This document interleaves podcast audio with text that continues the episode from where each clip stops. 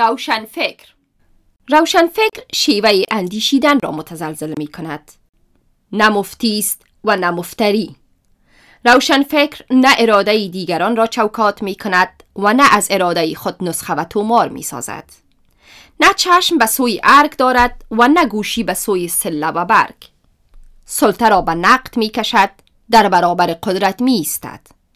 امور قطعی و بدیهی را با گفتگوی خردگرا و با درک حضور دیگری مورد پرسش و تعویل قرار می دهد. روشنفکر خشت زیر سر می نهد و بر تارک هفت اختر پای. فکر می کند و با عملیه فکر کردن تاریکی ها را روشن می سازد. روشنفکر آگاهی های انباشته را با دقت و بازبینی مورد تعویل قرار می دهد. آن که اندیشه های گذشته را بدون تعامل کاپی می کند، می لیسد و با تنتنه و خودنمایی جار می زند روشنفکری نکرده است. روشنفکری در فضای موجود کار رزوموار است. هر قلم و هر تخیل در این فضا با کار روشنفکرانه جریان نقد و آگاهی را شکوفا می سازد. این پرسش هنوز در مورد روشنفکر بنیادین است که روشنفکر آیا مجموعی از آگاهی است یا مجموعی از کنش و کردار؟ روشنفکر اگر کسی باشد که صرفاً با کار فکری درگیر است، پرسش این گونه مطرح می گردد که این درگیری های فکری با کردار و کنش روشنفکر چه ربطی دارد؟ فهم سنتی و درک کلیشه‌ای بلایی است که مرغ اندیشنده را یک لنگه می سازد. اگر روشنفکر در موقعیت و روابط اجتماعی بررسی نگردد، در واقع فکر و کنش را از هم جدا ساخته ایم. روشنفکر در هر تعریف و هر مدلی که مطالعه شود، مجموعی از کار فکری و کنش و کردار را بیان می دارد. در دوره هتلر، مارتین هایدگر، نظریه پرداز و فیلسوف قرن بیستم، در بدل ریاست دانشگاه فرایبورگ به حزب نازی می پیوندد. حزبی که آتش آشویتس را با گوگرد روشنفکران و فیلسوفانش روشن کرده است. فیلسوفان و روشنفکران آلمانی این پرسش را مطرح می کنند که آیا می توان نازیست این گونه مستعد و نظریه پرداز را روشنفکر نامید؟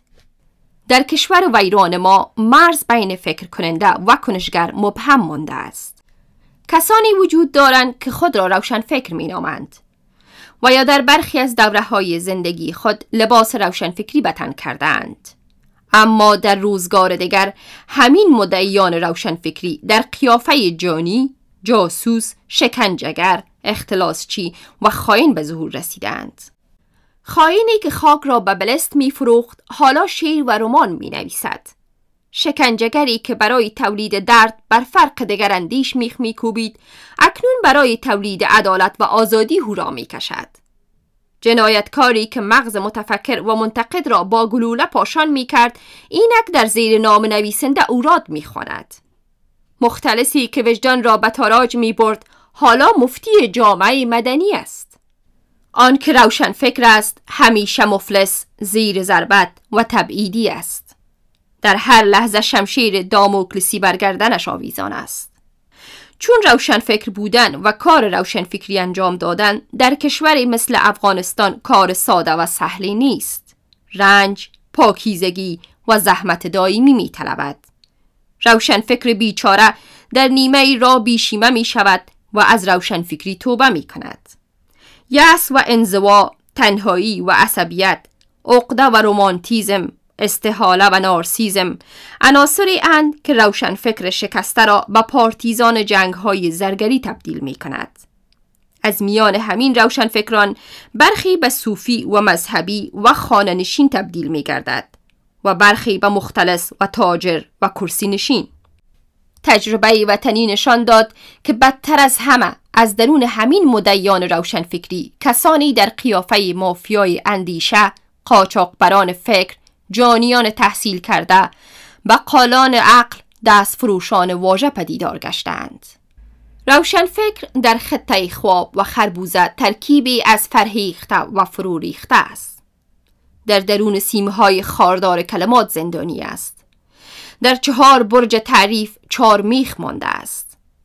هر کله در درون چندین خریطه خالی نفس می کشد. این خریطه ها به طور مصیبت باری روشنفکر را از هوای تجدد، تخیل و تفکر جدا کرده است. روشنفکر از خواب بیدار شده است، اما مانند قهرمان رمان فسخ با لباس خواب راه می رود. واژه برایش تابو است. کلمات در زیر پوستش با خشونت راه می رود. برخی از ترم ها و کتیبه ها برایش مثل فیل های ماموت است که پس از انقراض نیز در کنارش راه می روند. برخی از چیزها و ایده ها برایش قطعی و مقدس است. این روشن فکر حماسه است، دمدمی مزاج، عصبی و متلون. کله‌ای که در کندوی اغوا بچرخد، دستی که در بند سنگ و نیرنگ برقصد، چشمی که ادعای رویین تنی کند، زبانی که بر خود دروغ بریزد، قلمی که در فکر انتقام باشد، دستی که هر پنج کلکش به سوی دیگران باشد، چگونه می توان روشن فکرش نامید؟ کسی که خودش در خود مرده باشد، کسی که خود را برای آینده مومیایی کرده باشد، کسی که از معبد و اسطوره بیرون نشده باشد، چگونه می توان روشن فکرش نامید؟ روشن فکر این خطه خورخور خود را در خم ریخته است و نمیداند که درون این خم بجای درد درد می جوشد. روشن فکر خلاصه ناتوانی در فهم ایده هاست. تناقض دال در یکی شدن با مدلول را روایت می کند. تلاش برای برملا کردن از خود بیگانگی و پنهان کردن از همگسیختگی است. اگر بیگانگی تعریف انسان در جامعه صنعتی و مدرن بود، گسیختگی شاخصه دنیای امروزین انسان را در قرن بیست و یکم به بیان می آورد. فضایی که روشن فکرش از اکسیژن زمان تنفس نکند و فقط غوطه‌ور در فهم حماسی و نوستالژیک باشد، در واقع با پر طاووس برای جمجمه ها مانیفست و فتح القریب می نویسد. روشن فکر این سرزمین گاهی آنقدر عتیقه می شود که به اولیس هومر شباهت پیدا می کند. در دلهره سنت پیراهن باستانی می پوشد تا از فسیل مردگان و قهرمانان بیتابود باج بگیرد. با حنجره مازی شیفته قهر و قهرمانی. فاتحی که از جزیره غولان یک چشم عبور می کند و به فتح خانواده برباد رفته نائل می گردد. و همین روشن فکر گاهی آنقدر مدرن می شود که مانند استفان دادلوس از محاصره کلمات می گذرد و در چشمه شک و آرمان عقل منزوی را اذیت می کند. با صد حنجره آشفته روزمرگی، شیفته مسخ و مسخرگی. کار روشن فکر دقت در نوشتن و تاکید در اعتراض کردن است. کلک روشن فکر در سنجش و اندیشیدن به ثمر نمی نشیند. نوشتن شکاف بین مرگ و زندگی را پر می کند. زندگی یعنی تازگی و آزادی و مرگ یعنی تقلید و دربند بودن. متن میراثی است که چهره زمان را صیقل می زند و روشنفکر مفسر، منتقد و مولد متن است. روشنفکر کسی است که از هرچه رنگ تعلق پذیرد آزاد است. تردید، اعتراض و نقد مرز روشن و پرهیبتی است که روشنفکر را به چشم سوم جامعه تبدیل می کند. کسی که با تعامل نمی نویسد، کسی که با دقت نمی اندیشد، کسی که با صداقت گام نمی زند، کسی که از سنت صنم می تراشد، از مشروطه مشروعه و از تجدد تاج می سازد، کسی که شال اسقف مارتین را بر شانه مولا نصرالدین می اندازد، چه نوع روشن فکر است؟ آن که بر روی آب خشت می زند، آن که در خواب انقلاب می بیند، آن که با پیراهن سکولار ملایی می کند، آن که با دهن دینی دینار می چیند، از جنس کدامین روشن فکر می تواند باشد؟ نخبه‌ای که با سرکار سر می جنباند، برای دربار دبیری می کند، در خوان قدرت قند می شکند، از دریای خون ماهی می گیرد، دیکتاتور یا کاریکاتور روشن فکر است. عاقلی که خود را مرکز عالم می پندارد و آرزو دارد که همه اشیا و آدم ها به گردش بچرخند، روشن فکر شیزوفرن است. آن که زای پر زای ایستاده است، در سنت می خیزد، در تجدد می ریزد، بومی برایش بینی و بام است، کلمات ناجویده و خام است. این گونه روشن فکر، روشن فکر لجوج و مفلوج است. ما محصول عصر میخکوب شدن بر پاشنه آشیل و لولای حوادثیم. ما نتیجه تنبلی و تواضع کاذبیم. از همین رو عصر ما عصر روشنفکر مفلوج است. عصر گذار از پراکندگی به سوی سرفکندگی است. من در نقد خود از چه نوع روشنفکر گپ میزنم؟ از هر متفکری که خود را روشنفکر میپندارد. چه شاخصه هایی را مورد بررسی قرار میدهم؟ هر وصفی که روشنفکر را از کردار روشنفکر جدا میسازد.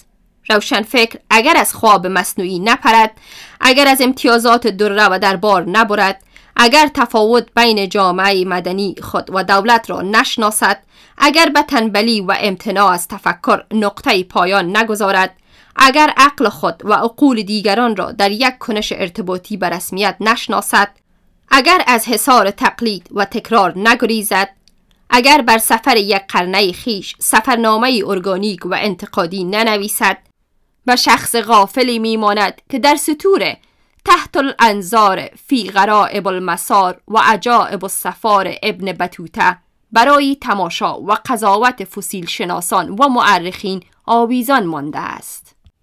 چهار. کار روشنفکری. مهم این نیست که چه کسی چگونه خود را روشنفکر جار میزند. مهم این است که این موجود متفکر چقدر کار روشنفکری انجام می دهد. روشنفکر در کار و فعالیت روشنفکری تثبیت می گردد. در محک تجربه صیقل می خورد. روشنفکر مجسمه نیست که با گچ یا سرگین ساخته شود. روشنفکری متاعی نیست که به کسی هدیه شود. روشنفکر یک متفکر است. یک انسان متفاوت. آدمیزاد با براه اندازی جنجال و علمشنگ به روشنفکر تبدیل نمی شود. روشنفکر محصول فکر، کنش و پراتیک است.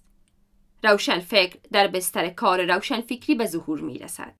هر که قلم را بر جبین کاغذ شرماند، هر که گلو را در سرنای کلمات پوساند، هر که دامن و دریشی قیمتی پوشید، هر که بر شیشه ارگ بادنجان رومی زد، هر که به نام خلق الله حنجره درید، هر که به نام سرزمین گریبان پاره کرد، هر که کتاب خانهش را به موشها داد، هر که آوازش را به سیاه‌چال بخشید، هر که حق خود بودن را به تیکداران دین فروخت، هر که در رادیو و تلویزیون چارزانو زد، هر که در دیگ خون قورمه پخت، هر که شعورش را با شیره شب ماست مالی کرد، کار روشنفکری انجام نداده است.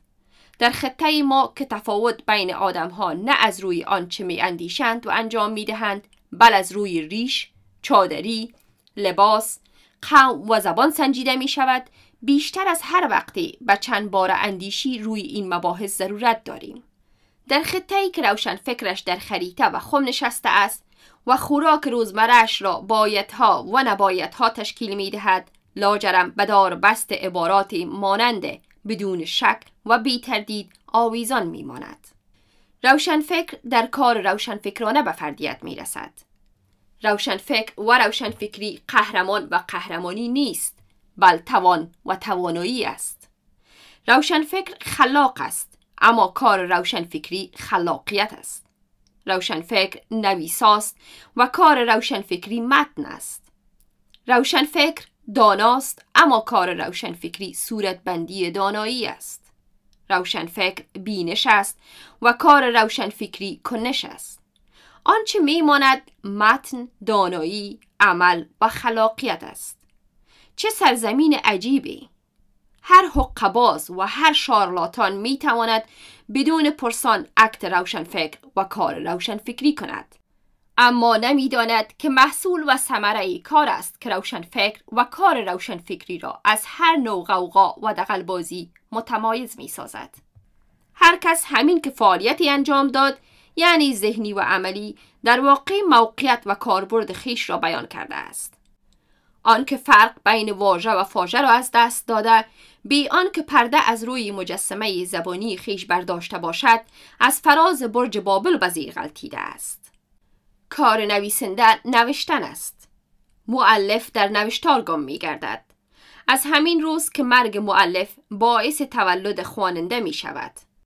در کار روشنفکری نیز تولیدات ذهنی و کردار دارای اهمیت بنیادین است. روشنفکر به حیث آفریننده در درون محصولات خیش گم می گردد و می میرد و با این عملیه روشنفکر دیگر و روشنفکری دیگرتری را باز تولید می کند. کار روشنفکری واژه را در گلدان گذاشتن نیست که فاجعه برویاند. کار روشنفکری انجیر را در دهن گذاشتن نیست که زنجیر برویاند. روشنفکران مشکلات را حل می کنند ولی نوابغ از بروز آن جلوگیری می کنند. لذت نگریستن و ادراک زیباترین هدیه طبیعت است.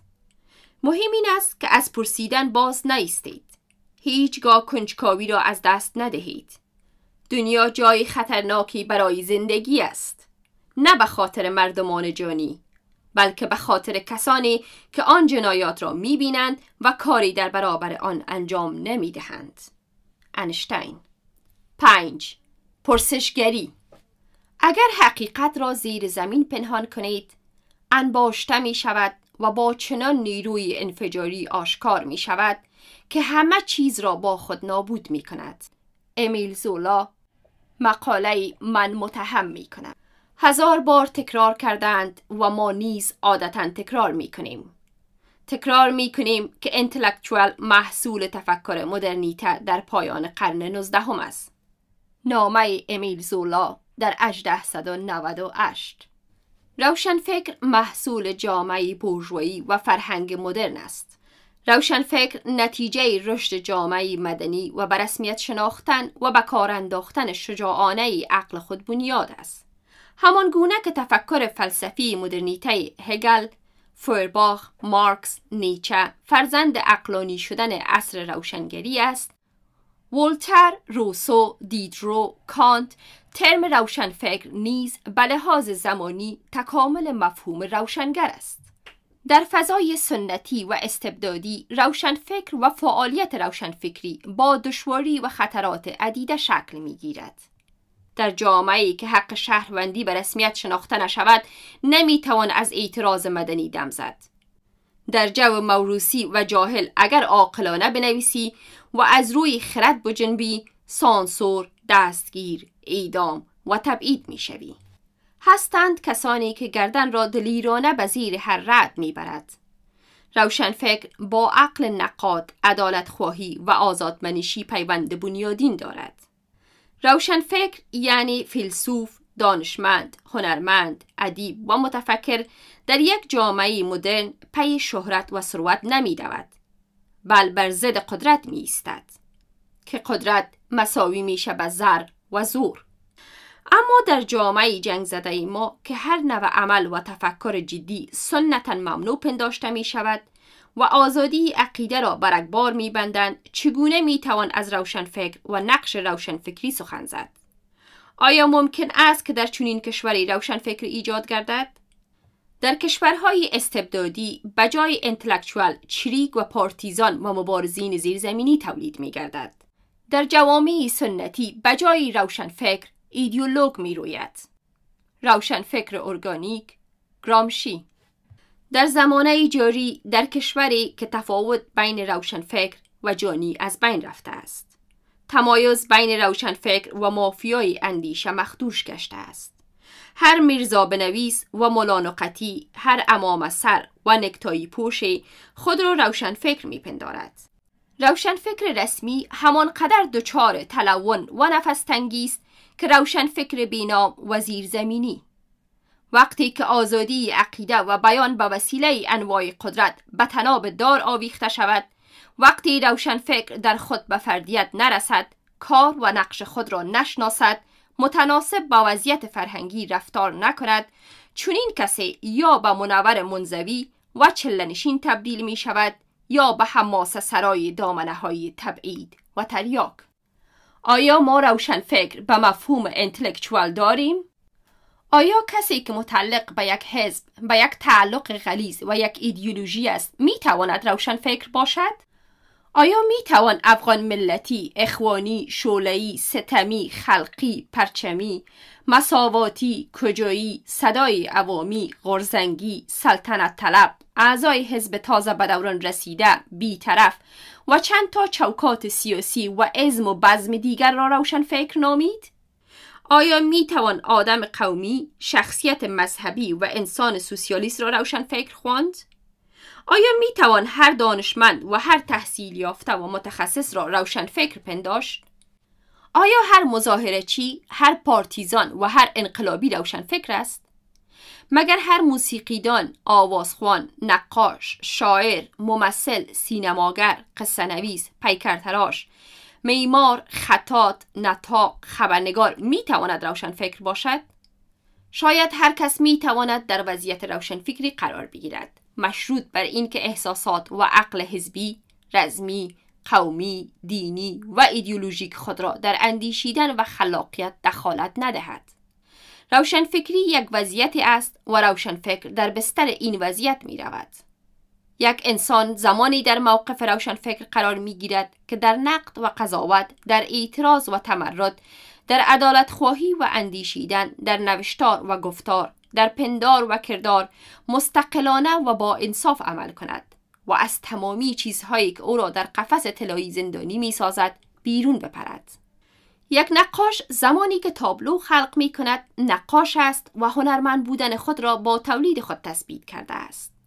اما این نقاش زمانی روشنفکر است که در تابلوی خیش بگونه‌ای اندیشیده باشد که شاخصه های عام روشنفکری را منعکس کرده باشد.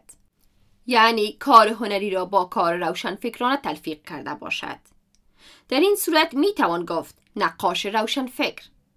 به نقل پیکاسو، یک آوازخوان همین که صدای خوب و پرورش یافته داشت و تصنیفی را به طرز دگرتر و نوآورانه ارائه کرد آوازخوان است و در نقد هنر در صف هنرمند بررسی می گردد. اما این آوازخوان هر قدر که حنجره طلایی و محفل آرا باشد، تا زمانی که صدایش به صدای اعتراض تبدیل نشود، با اوضاع درگیری مسئولانه پیدا نکند، با نقد اجتماعی نیامیزد، آوازخوان روشنفکر نخواهد بود. آوازخوان روشنفکر کسی است که حنجره‌اش پنجره شکن باشد. به نقل ویکتور خارا، سینماگر هر قدر در کارگردانی و پالش سناریو عرق بریزد، هر قدر پول و زمان مصرف کند، هر قدر تلاش کند که هنرپیشه های خارجی را استخدام نماید، با تمام این زحمات اگر فیلمش نتواند پرسشگر باشد، انگیزاننده باشد، اعتراضی باشد، نقد زمانه باشد، سینماگر روشنفکر نخواهد بود. چارلی چاپلین که از هزار و هشتصد و هشتاد و نه تا هزار و نهصد و هفتاد و هفت زندگی کرد، در هر فیلمش نشان میداد که نظام بورژوایی چگونه انسان را به ماشین سود تبدیل کرده است.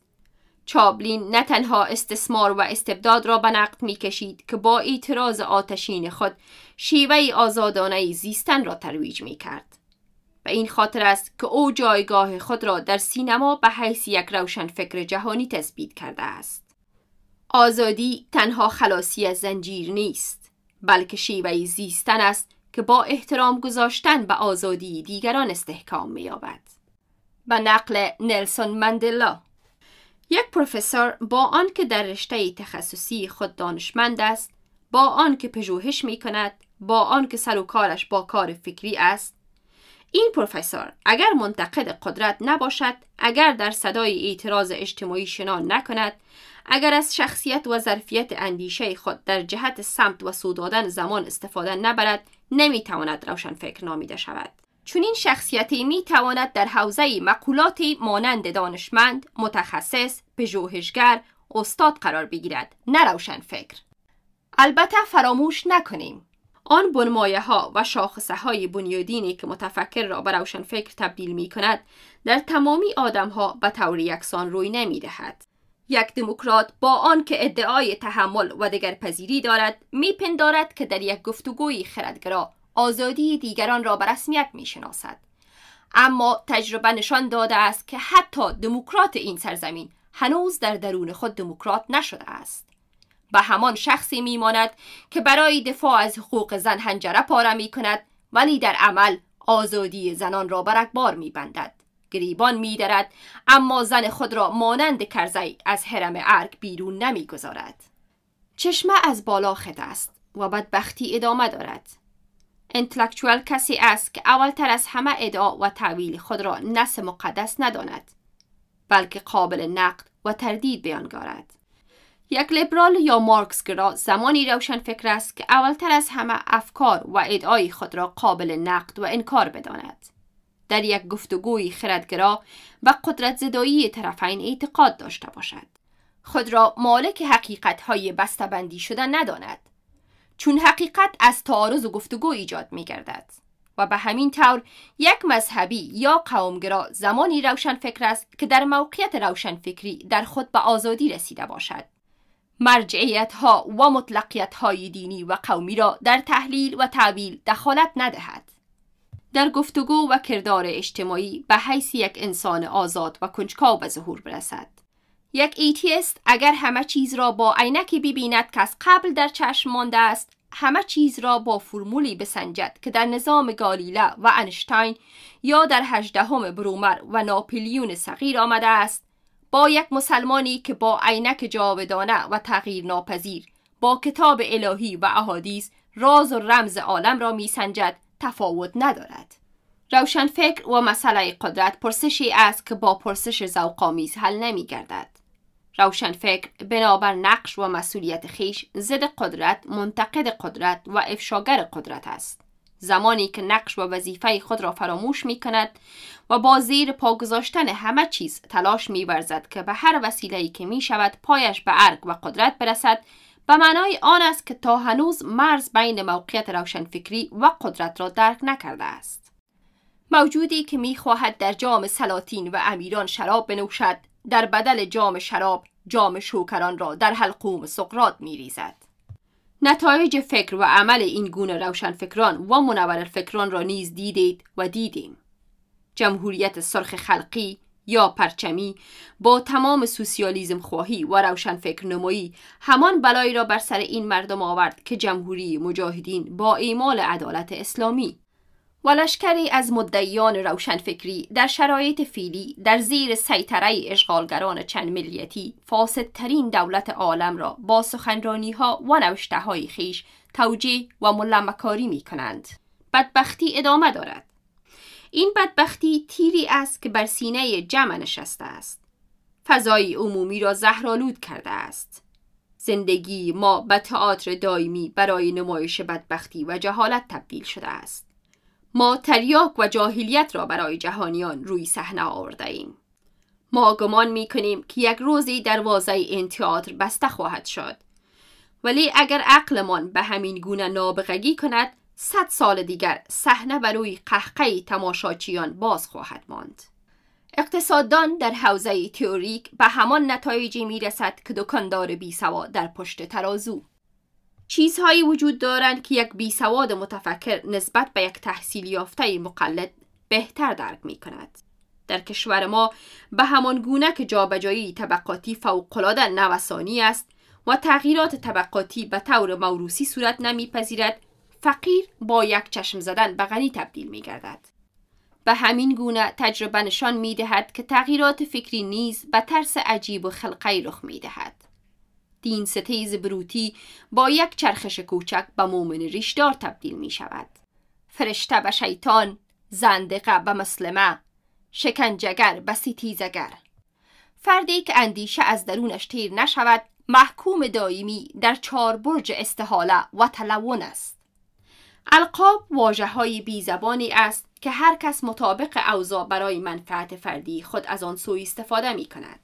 مستبد خود را دموکرات می‌گوید، ابلیس خود را مسلمان جا می‌زند، نارسیس خود را مارکسیست می‌پندارد، خردگریز خود را در زیر قبای عقل مطرح می‌کند، قاتل خود را از جنس قربانی می‌داند و شارلاتان خود را طبیب حاذق. افغانستان یگانه کشور بی پرسان و بی پاسخی است که هر کس خود را هر چه دلش میخواهد میتواند بنامد. پرسشگری از درون مغز این خطه گریخته است. ما در کشمکش با ایده ها از ناتوانی ذهنی بی پرسش مانده ایم. تفاوت بین روشنفکر و شبه روشنفکر چگونه مقدر میگردد؟ تمایز بین روشنفکر و کارتونی روشنفکر چسان مخدوش میشود؟ روشنفکر دارای یک تعریف و یک معیار نیست که مطابق آن آدمها را محک زد. یکی را روشنفکر نامید، دیگری را با نامیدن تاریک فکر و مرتجع از حوزه روشنفکری طرد کرد. یکی را اسطوره تفکر نامید، یکی را ابلیس فریب. اما روشن فکر هرچه باشد مایه های پذیرفته شده و جهان شمولی وجود دارد که بدون آن روشن فکر به مترسک میان خالی تبدیل می گردد.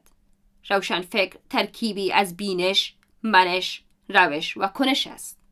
روشن فکر در سطح ملی و پهنای جهانی سنتز از مدل هاست. مدل هایی که به وسیله جنبش های اجتماعی و ایده های متفکرین و فلاسفه شکل گرفته است. هر عصری روشن فکر خود را به میدان می آورد. هر ملتی مطابق نیازهای فرهنگی و نیازهای عملی برای خود روشن فکر می سازد. این روشن فکر در هر هویت و هر مدلی که تولید شود، اگر بخواهد روشن فکر باقی بماند، نمی تواند در لاگ‌ها و چوکات‌ها نفس بکشد. روشن فکری پدیده ای است که همیشه در دالان آزادی پرسه می زند. روشن فکر سنتز از شاخصه های متفاوت روشن فکری است. مؤلفه هایی که فلاسفه جهان مانند زولا، بندا، سارتر، گرامشی، فوکو، سید و فرهنگ های مختلف دنیا در تولید آن نقش داشتند. پرسشگر، نقاد، شکاک، متحد، آزاده و کنجکاو، اندیشنده و مدافع عدالت، حقیقت و آزادی، منتقد قدرت در برابر قدرت، دیسکورساز و گفتگوگر، جمع کننده اطلاعات، تحلیل، تعویل و داوری بر داده ها، تلاش مستمر و سیستماتیک در فعال بودن و اعتراض کردن، تولید کننده متن، مولد روش و بینش و شیوه بهتر زیستن. خلاصه هر که پا کج بگذارد خون دل او بخورد. روشن فکر هرچه باشد از رنگ تعلق آزاد است. هر تعلقی آدمی را متعلق به خود می سازد. تعلق به مذهب، تعلق به قوم، تعلق به ایدئولوژی، تعلق به سنت، تعلق به پول، تعلق به شهرت، تعلق به حکومت، تعلق به مکاتب و هر نوع تعلق دیگر اندیشنده را از اندیشیدن باز می دارد و تفکرش را در محاصره تعلق قرار می دهد. در حین نوشتن و گفتار، قید و بندها و تعلقات به طور شرطی خود را وارد صدا و مضمون می سازند. من نمی گویم که روشن فکر یک پدیده پا در هوا و انتزاعی است. باز هم تکرار می کنم که روشن فکر می تواند که عضو یک قوم یا مذهب یا نژاد یا حزب و اندیشه‌ای باشد. اما روشن فکر زمانی روشن فکرانه به ظهور می رسد که حس دینی، قومی، نژادی، حزبی و ایدئولوژیک خود را در نوشتن و اندیشیدن، در گفتار و مکالمه، در پرسیدن و تخیل عادتاً بروز ندهد. در نوشتار و گفتار خیش همیشه پرسنده و نقاد، منصف و مستقل باقی بماند. شهامت این را داشته باشد که تعلقات خود را نیز نقد نماید. سارتر در سال نوزده شصت و چهار جایزه نوبل را رد می کند. جایزه‌ای که شامل یک و سه دهم میلیون دلار و شهرت جهانی است. سارتر می‌خواهد با امتناع از گرفتن جایزه موقعیت روشن فکری خود را تثبیت کند. ثابت می‌کند که از هر گونه تعلق آزاد است، حتی از تعلق به جایزه نوبل. سارتر بانی گفتن به جایزه نوبل ثابت می‌کند که یک روشن فکر است. فیلسوفی که تعهد و عصیان را در ادبیات و کار روشن فکری مطرح می‌کرد. همین انسان معترض تا دم مرگ با اندیشه های مطروحه خیش شجاعانه عمل می کند. سارتر یک فیلسوف روشن فکر بود. فیلسوف آزاده. با آنکه به سوسیالیسم و گرایشاتی به اگزیستانسیالیسم داشت، اما به هیچ حزبی نپیوست و در کشور خود به حیث روشن فکر تبعیدی در دفاع از بشریت و انسان وفادار ماند. دهها اثر ادبی و فلسفی نوشت. با نوشته‌هایش اندیشه‌ای ادبی و فلسفی تولید کرد. اما فقط مصروف نوشتن نبود، بلکه در زمینه‌های اجتماعی نیز فعال بود و صدا و اعتراضش را به شیوه‌های مختلف بلند می‌کرد. جنگ دوم جهانی را محکوم نمود. در جنگ ویتنام به حمایت از آوارگان برخاست. به خاطر آزادی زندانیان سیاسی دنیا مبارزه کرد. از پیکار مردم چیلی علیه پینوچت به دفاع برخاست. در سال نوزده شصت به ملاقات چگوارا به کیوبا رفت. در جنبش نوزده شصت و هشت پاریس با دستهای معترض شرکت ورزید. به خاطر دفاع از عدالت و آزادی در دفاع از روشنفکران به سخنرانی‌ها و مصاحبه‌های فراوان دست زد. همین است که سرانجام در اپریل نوزده هشتاد بیش از پنجاه هزار نفر در مراسم خاکسپاری فیلسوف اشتراک می‌ورزند. دانشمندانی که روی شکافتن اتم برای تکمیل سلاح‌های جنگ اتمی کار می‌کنند، روشنفکر خوانده نمی‌شوند. آنها دانشمند هستند، فقط همین.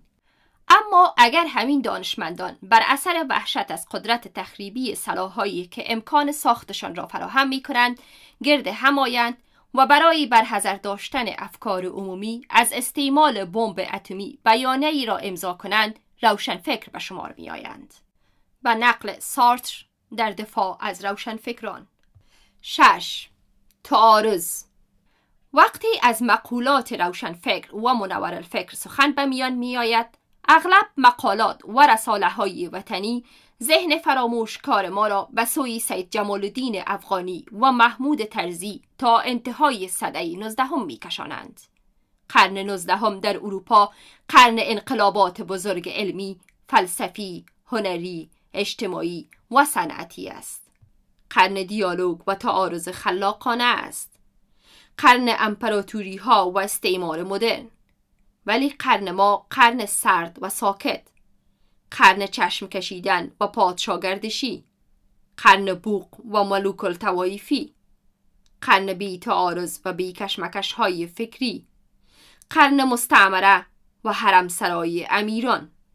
تولیدات صنعتی، انباشت سرمایه، ظهور دولت‌های مدرن، پیدایی طبقات و ملت جدید، شیوع بازارهای تازه بین المللی، پیدایش امپراتوری‌ها و استعمار، اینها امکانات و ظرفیت‌هایی اند که نیاز به استمرار انقلابات علمی و تکنولوژیک را فراهم و تضمین می‌نمایند. رشد نظام سرمایه‌داری زمینه را برای گذار از فضای دین به قلمرو دانش فراهم می‌سازد. تثبیت شدن جایگاه علم در جامعه مدرن نو شیفتگی به علم و تکنولوژی را پیهم بشارت می بخشد. به نقل اوگوست کنت هزار و هفتصد و نود و هشت تا هزار و هشتصد و پنجاه و هفت، پوزیتیویزم. اگر در گذشته دین ابزاری به دست سلطنت‌های مشروعه بود، اینک دانش به ابزار دست امپراتوری‌ها، تاجران، بانکداران و فابریکه‌داران تبدیل می گردد.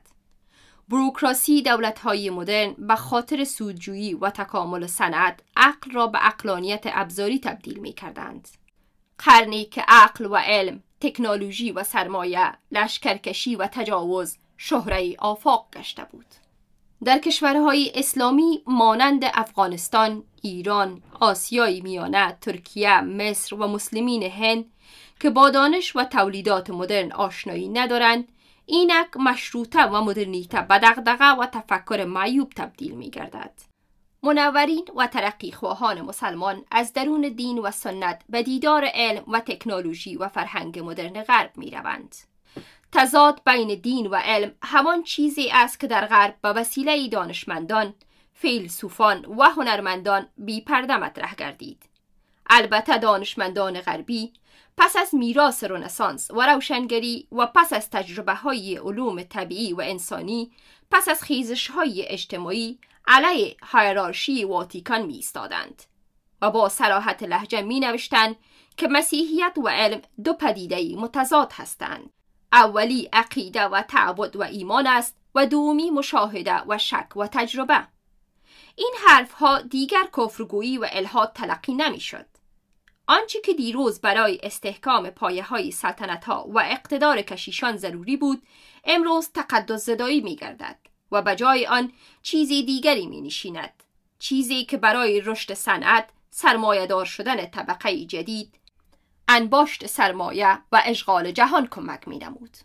و اما این موضوع، یعنی تضاد بین دانش و دین، تعارض بین عقل و ایمان، در بستر سلطنت‌ها و امیرنشین‌های اسلامی که نه میراث رفرماسیون، رنسانس و روشنگری را دارند و نه تجربه هنر، فلسفه و دانش مدرن و نه افتخار انقلاب صنعتی و انقلابات اجتماعی را اینان در سده نوزده نیز مانند عصر منصور عباسی عمل می کردند و بهترین میراث موجودهشان در پایان قرن نوزدهم خلافت عثمانی بوده با رونق حرم سراها و فسادهایش.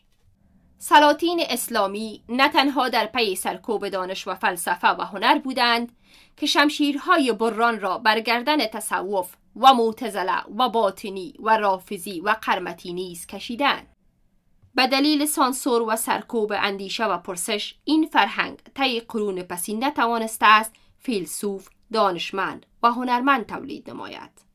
اگر چند تایی هم درخشیدند، با فتوای کفر و زندیق سرکوب گردیدند. ابن مقفع، رازی، خیام، ابن سینا. در ادامه این سرکوب ها و توطئه هاست که در فضای قرن نوزدهم معضله دین و دانش، عقل و ایمان، سنت و نوگرایی و بحث متضاد و محافظه‌کارانه تبدیل می گردد. در کشور و وضعیتی که مکتب و پوهنتون وجود ندارد، تعداد باسوادانش عمدتاً به درون و حواشی دربار می چرخد و این باسوادان به چند تا خوشنویس، مرزا، مفتی، دبیر، شاعر، ملا، طلبه، مورخ، منجم، مترجم، طبیب، محتسب، کتابدار، قاضی، وزیر، مقرب، محرر، غلام بچه، تبعیدی برگشته خلاصه می شود. تعارض و گفتگوی فکری نیز متناسب به همان وضعیت رنگ می گیرد.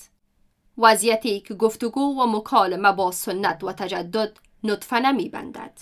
افغانستان که سده نوزدهمش به استثنای تلاش‌هایی در دوره امیرشیر علی از هزار و هشتصد و شصت و سه تا هزار و هشتصد و هفتاد و نه که منتج به تأسیس کابینه، مطبعه، شمس النهار، فابریکه، تجارت، ترقی و دولت متمرکز ضد انگلیس گردید، الباقی در جنگ بین امیران و شاهزادگان، دو جنگ علیه انگلیس و در پایان به استبداد بیست ساله امیر عبدالرحمن خلاصه می‌گردد.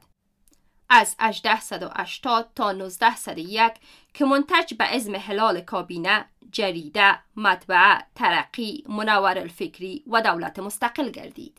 از این روز که در آغاز قرن بیستمش رابطه بین سنت و تجدد، علم و اسلامیت، مشروطه و مشروعه بروی ویرانه های بجامانده از پایان قرن نوزدهم الزاماً به صورت خام و انتزاعی مطرح می شود و تا هنوز نیز نتوانسته این مسائل به پرسش ها و کنجکاوی های جدی و سیستماتیک بدل شوند و از طریق بحث و گفتگو و نوشتن و از طریق ادغام با جنبش های اجتماعی به پدیده‌ای درونزاد تحول نمایند. سرزمینی که در قرن هجدهم به جای نوشتن دایره المعارف روشنگری و شانزلیزه، تومار پانیپت و جنگ زرگری را تبیان کرد، در سده نوزدهم به جای تحریر گراوند ریسه و اختراع خط آهن، کتیبه ریش و معاهده گاو آهن را رونویسی کرد. با چنین وضعیتی نمیتواند کله قرن بیستمش از گریبان قرون معیوب سلف بیرون نشود. حالا از کوزه همان برون تراود که در اوست. هفت. سرمنشه روشنفکری افغانستان. اگر روشنفکر کسی باشد که تاریکی ها را روشن می سازد، اگر روشنفکر کسی باشد که در درون فرهنگ طرح تازه می افکند، اگر روشنفکر کسی باشد که دلاورانه فریاد می کشد و با مشتهای معترض موقعیت خیش را تثبیت می کند، صرف نظر از تعاریف بسته‌بندی شده شاید بتوان آن عده متفکرینی که در ربع آخر قرن نوزدهم و آغاز قرن بیستم متناسب به ظرفیت خود می اندیشیدند، عمل می کردند و اندیشه هایشان را مکتوب می کردند جز سرمنشه های روشنفکری افغانستان نامید. روشنفکری که در آن زمان منورالفکری نامیده می شد. کاوش در اندیشه های مکتوب نشان می دهد که در این نسل مهم این است که قلم و قدمشان صادقانه و با شرافت بر کاغذ و زمین می نشست. اینان را می توان آغازگران منورالفکری این خطه به حساب آورد. کسانی که توانستند طرحهای اولیه را برای آیندگان بریزند، با آثار و متون خود کاری کنند که گوش برای شنیدن، چشم برای دیدن، سنت برای تجدد، استبداد برای فرو ریختن و تاریکی برای روشن شدن آماده شود. چیزهایی که آماده نبود و آنان با قلم و قدم می‌خواستند که حرف نو ببارارند. من این شخصیت‌ها را که فکر و طریقه‌ای از خود بجا گذاشتند در زمره سرمنشه‌های روشنفکری افغانستان به حساب می‌آورم. سید جمال‌الدین افغانی، منادی رفورماسیون و پان اسلامیزم، هزار و هشتصد و سی و هشت تا هزار و هشتصد و نود و هفت. محمود طرزی، شارح تجدد، هزار و هشتصد و شصت و پنج تا هزار و نهصد و سی و سه. ملا فیض محمد کاتب، موجد تاریخ نگاری معاصر، هزار و هشتصد و شصت و سه تا هزار و نهصد و سی و یک. مولوی محمد سرور واصف، معرف مشروطه، از هزار و هشتصد تا هزار و نهصد و نه. کاکا سید احمد لودین، طراح سواد آموزی مدرن. حاجی اسماعیل سیا، آغازگر هزل و طنز، هزار و هشتصد و پنجاه و هفت تا هزار و نهصد و چهل و پنج. پروفسور غلام محمد میمنگی، مؤسس نقاشی مدرن، هزار و هشتصد و هفتاد و سه تا هزار و نهصد و سی و پنج. عبدالرحمن کبریت، طلایه‌دار کنش و اعتراض، از هزار و هشتصد و نود و سه تا هزار و نهصد و سی. میر غلام محمد غبار، روشنفکر و مولد اندیشه، هزار و هشتصد و نود و هشت تا هزار و نهصد و هفتاد و هشت. نسل اول روشنفکری. سید جمال سخنور، سیاستمدار و عملورز پرشور بود. با دریغ و حیف با آن استعداد و قلمی که داشته است، در حوزه نوشتار چیزی زیادی به سبک مدرن ننوشته است. یعنی متنی که به طور سامان یافته و تیوریک صورت بندی شده باشد تولید نکرده است. زیادتر وقت سید جمال در مکالمه با سلاطین، در تبعید و سفر، در تبلیغ و پرخاش، در تکفیر و سرگردانی سپری گردیده است. طرزی و کاتب ایجادگران متنند و هزاران صفحه تولید نمودند. شهید واصف ایستاد مردن و مشروطه را به یادگار گذاشت. کاکا سعید احمد طریقه سوادآموزی را به نوشتن طرز کاکا برای ترویج سواد ابداع کرد. اسماعیل مشهور به سیاه، مبتکر هزل و طنز در شعر و گفتار بود. پروفسور میمنگی نقاشی را به شیوه مدرن تأسیس کرد. هنری به وجود آورد که تا آن وقت حرام پنداشته میشد. شهید لودین مشهور به کبریت، رسم اعتراض رادیکال را در شعر و عمل و گفتار تثبیت نمود. و غبار یگانه متفکری از همان نسل است که با صراحت باید آن را روشنفکر به مفهوم انتلکچوال نامید. روشنفکری که از موضوع عقل نقاد مجموعی از بینش، منش و روش را تولید کرد. غبار سنتز از مدل‌های روشنفکری است. در عمر طولانی خیش در برابر هیچ قدرتی سرخم نکرد. تبعید شد و به زندان رفت، اما تسلیم زر و زور و مقام نشد.